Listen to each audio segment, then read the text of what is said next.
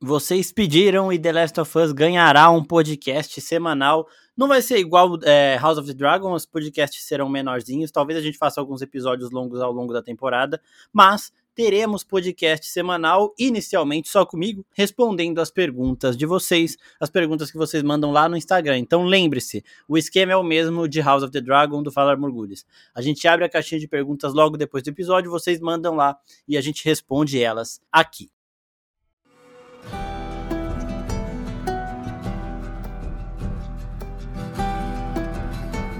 E aí, seus geeks, tudo certo? Eu sou o Marcos Veloso. Vamos para o episódio 1 do nosso podcast The Last of Us, que ainda não tem um nome, mas aqui só eu vou bater o papo com vocês respondendo as perguntas que vocês mandaram lá no Instagram. Bom, começando pelo André César, 1986, que pergunta: Sabe até onde a primeira temporada vai adaptar o game? Sim, a primeira temporada vai adaptar todos os eventos do primeiro jogo e do DLC Left Behind, né? Que é um que conta a historinha da Ellie com a Riley. Apresenta um pouquinho da Riley, é bem curtinho, tem duas horas de duração. E a primeira temporada vai adaptar todos esses acontecimentos do primeiro jogo de 2013 e também dessa DLC. A gente viu que o primeiro episódio já correu bastante com a história, então já dá para imaginar que eles vão conseguir fazer isso de uma forma bem legal.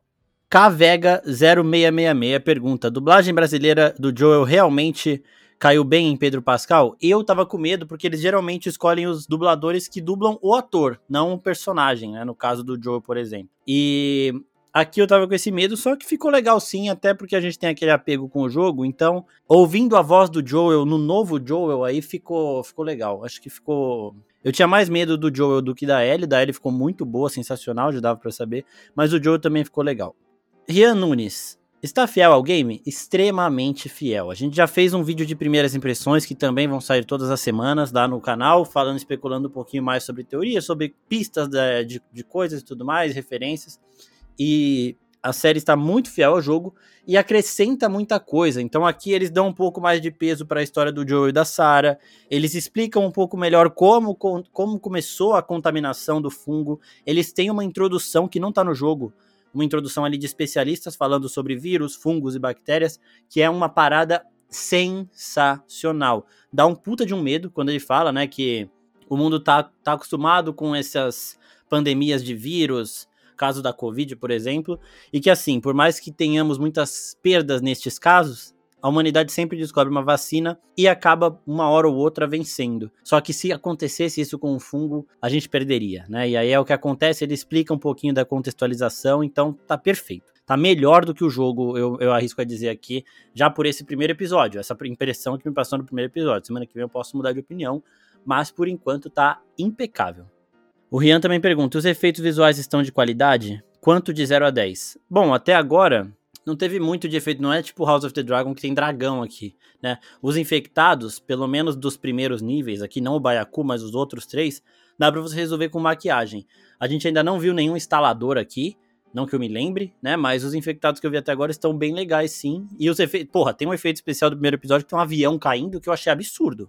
Muito bom. Então, no primeiro episódio, tá 10. A gente já falou da do investimento que fizeram na série, que é de 10 a 15 milhões de dólares por episódio, deixando The Last of Us como a terceira série mais cara da história da HBO, atrás da última temporada de Game of Thrones e de House of the Dragon só. As duas têm dragões, tá? The Last of Us não tem, e a gente já vai vendo um pouco desse orçamento, desse investimento refletido em tela. Então, até agora, até agora eu coloco nota 10 porque eu não consegui ver nada de CGI, ver nada de, sabe, para mim tá tudo muito real por enquanto.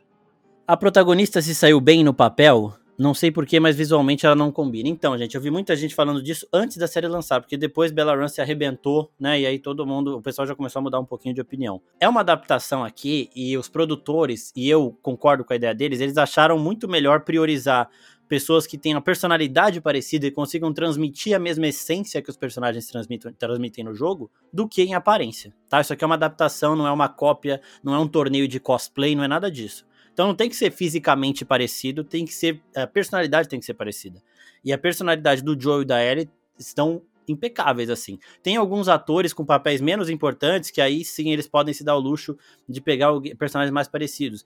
A Marlene, por exemplo, a atriz que faz ela, é quem dubla ela no jogo também. Mas, nos protagonistas, o mais importante é você pegar pessoas que passam a essência dos personagens, e isso eles fizeram de uma forma incrível. Tanto a Sarah quanto a Ellie e o Joel, eles, eles foram muito bem aqui. É, o nível de atuação tá bizarro, tá muito alto mesmo. E a Ellie, tipo, é o destaque, né? Todo mundo que já assistiu a série inteira, tem alguns críticos que já viram tudo, destacam muito a atuação da Bella Ramsey aqui, impecável mesmo, então acertaram pra caralho, né? Não tem como falar que não acertaram.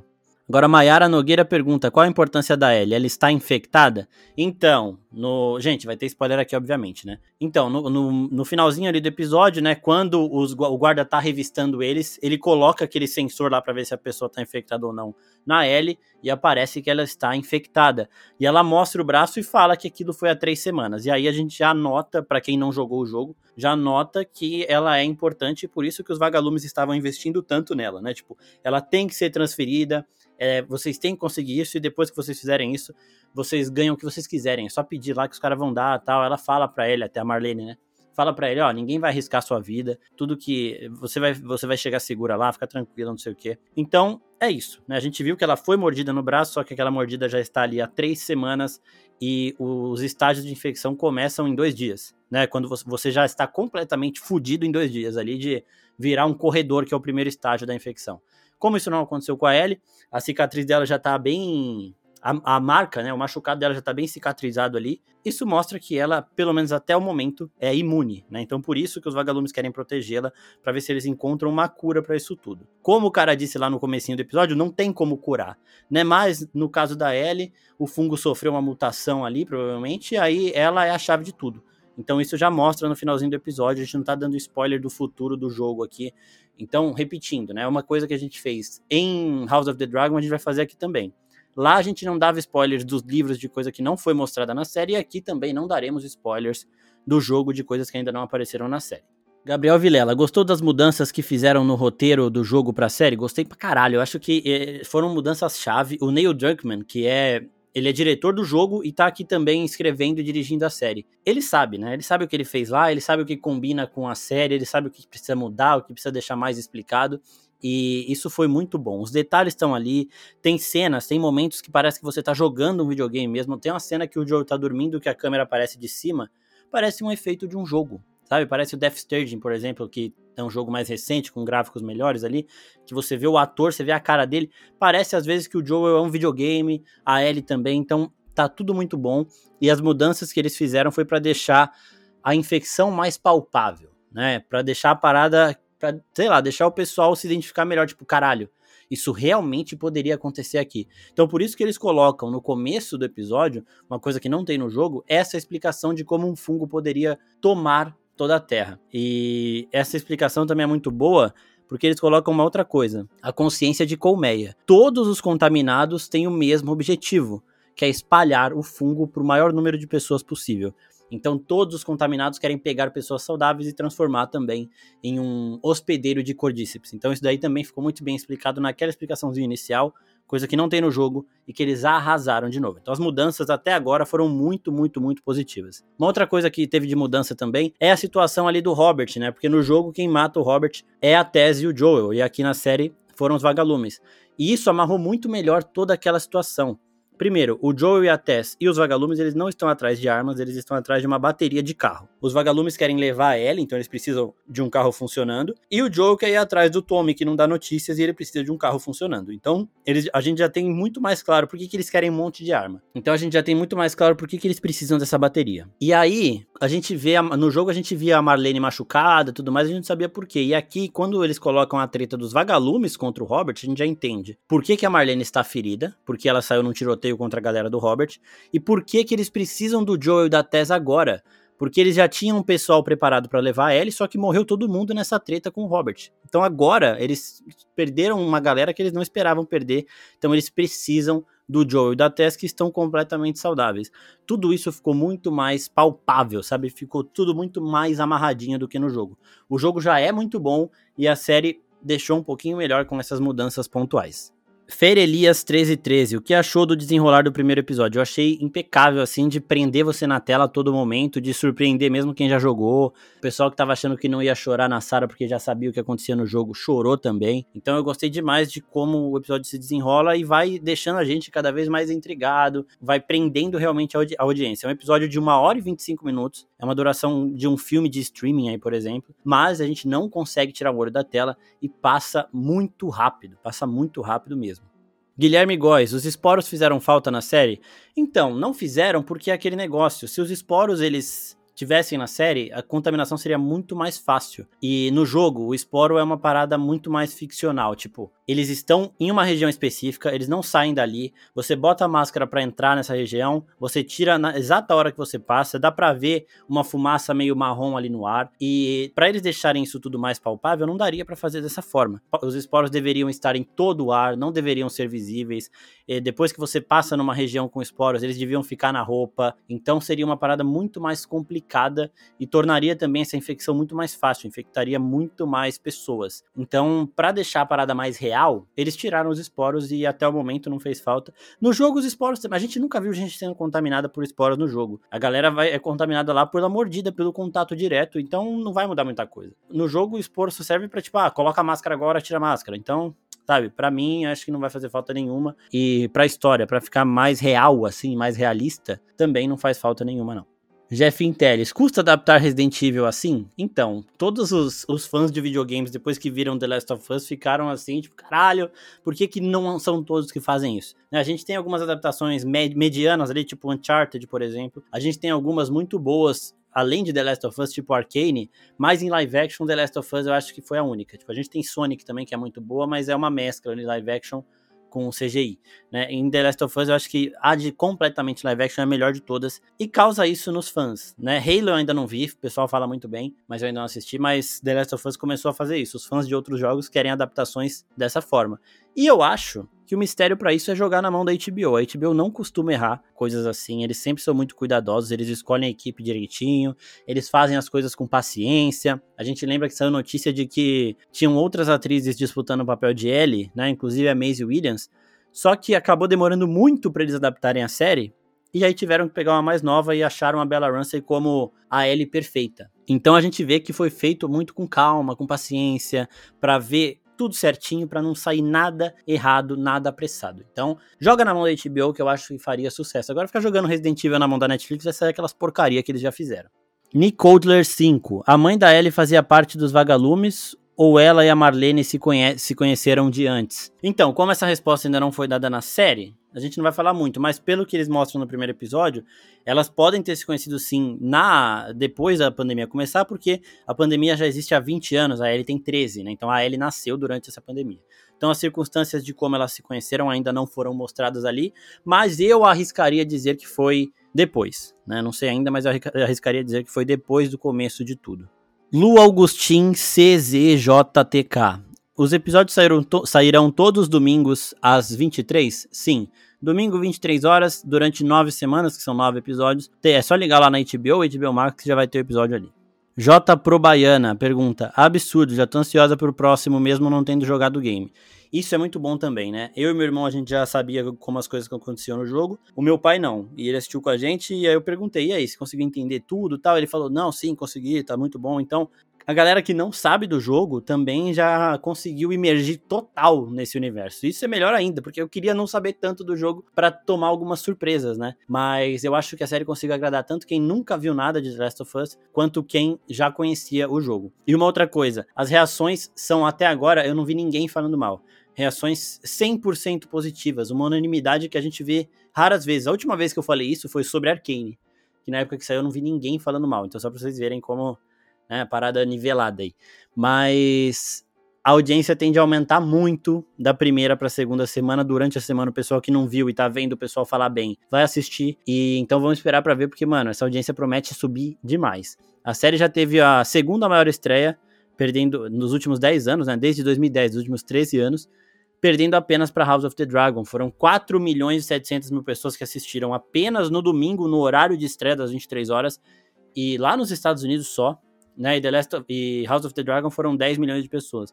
Mas eu acho que The Last of Us vai ter uma, um aumento muito grande durante os episódios, sabe? Como com o decorrer da temporada. O João SMDS pergunta quando vai sair os episódios e quantos são. Então é todo domingo, 11 horas, são nove episódios que vão adaptar toda a primeira temporada. E agora, para encerrar este primeiro episódio do nosso podcast, vamos falar um pouquinho sobre como funciona a infecção, como começou a infecção, porque já tivemos pistas disso no primeiro episódio. Tem uma, uma teoria no Twitter rolando aí que é em relação à comida, que a Sarah e o Joel não comeram é, no, no, começo do dia lá, o Joel não comprou as coisas para fazer panqueca, depois ele esqueceu do bolo e ela não comeu o cookie e tudo mais, mas, gente, isso aí não rola, porque essa teoria mesmo fala que o café é uma das coisas infectadas e o Joel começa o episódio tomando café. Uma outra coisa, os vizinhos da Sarah e do Joel não estavam todos infectados, apenas a senhorinha. Os dois ali, a filha dela, provavelmente o marido da filha dela, não estavam infectados. Eles virariam infectados depois que eles foram mordidos por ela. Então só a senhorinha estava infectada. E a resposta para isso quem dá é a Sara. A Sara fala: "Eles levaram ela para o centro hoje para fazer exames. Como não temos os esporos e você não pega esse fungo pelo ar, ela recebeu algum medicamento que estava com o fungo mutado e esse fungo agora passa a infectar humanos no começo do episódio a gente até tem uma teoria de como isso poderia acontecer. Eles se adaptam ao calor que vai aumentando na Terra e tudo mais, né? Então, talvez seja uma mutação que nem tenha sido feita em laboratório. Ela recebeu esse medicamento e aos poucos começou a se tornar um fungo ali, uma contaminada, né? E aí depois esse contágio ele vai se transmitindo sempre de forma direta. Ou você recebeu esse medicamento, por isso que o fungo começou nos hospitais, não foi em lanchonete, não foi em supermercado, não foi nas casas das pessoas, foram, foram hospitais. Os grandes focos são hospitais, ou seja, medicamentos mutados, medicamentos que continham o fungo Cordyceps ali, foram dados a pessoas que começaram a se contaminar, começaram a virar, se tornaram hospedeiras aí, e aí foi tudo pro caralho. Aí depois essa transmissão começa a passar pela mordida. Então, se você foi mordido por um já contaminado, você fica contaminado também. Então, isso começou nos hospitais. O fungo Cordyceps, na vida real, ele é usado como medicamento. Então, é uma parada que não é tão absurda assim, isso pode realmente acontecer. E foi isso que rolou. A senhorinha foi fazer exames na capital, recebeu algum medicamento ali do Cordyceps, né, que ele é usado para diversos tratamentos, e aí se contaminou. E aí depois disso, todo mundo que estava no hospital, que ficou lá, o que saiu depois de fazer exames semelhantes ali, começou a se contaminar e a transmitir essa contaminação, a transmitir o fungo através da mordida. Então foi dali que começou. Esse episódio já tem essa pista da Sarah falando com o Joe que eles levaram a senhorinha lá no hospital e tudo mais, e isso vai ser ainda mais explorado para mostrar como começou a, muta a mutação do fungo, porque ele é usado como medicamento mesmo e tudo mais. E uma outra coisa também que eu vi muita confusão é em relação às datas. No videogame, o jogo começa em 2013, né, esse prelúdio aí da Sarah e do Joe e tudo mais, e ele tem um salto de 20 anos para 2033. Aqui, na série, é diferente. Ele começa em 2003 e tem um salto de 20, ano, de 20 anos para 2023. Então temos a diferença de 10 anos aí do jogo para a série em tudo. Né? O futuro da série se passa em 2023, o ano que a gente está hoje, e o futuro do, do jogo se passa em 2033. Né? Então, só para localizar o pessoal das datas aí certinho. Bom, gente, a gente ainda vai escolher o nome desse podcast. Vamos abrir caixinha, provavelmente, para vocês mandarem sugestões. Fiquem de olho no nosso Instagram. E não se esqueçam, mandem perguntas e tudo mais. E se a audiência desse podcast aqui surpreender tanto quanto o House of the Dragon surpreendeu, a gente também vai aumentando a duração dos episódios, vai fazendo episódios mais longos também, sei lá, de 15 em 15 dias. Então, a cada dois episódios, a gente faz um respondendo perguntas e um um pouquinho mais longo para ter um bate-papo maior. Então, ouçam, mandem para os amigos de vocês e não se esqueçam, mandem as perguntas lá no nosso Instagram. Instagram. Para quem quiser ver é, primeiras impressões logo depois do episódio, tem o um vídeo no YouTube que também é do primeiro episódio já tá linkadinho aqui na descrição desse podcast. É isso, pessoal. Muito obrigado e até a próxima. Tchau, tchau.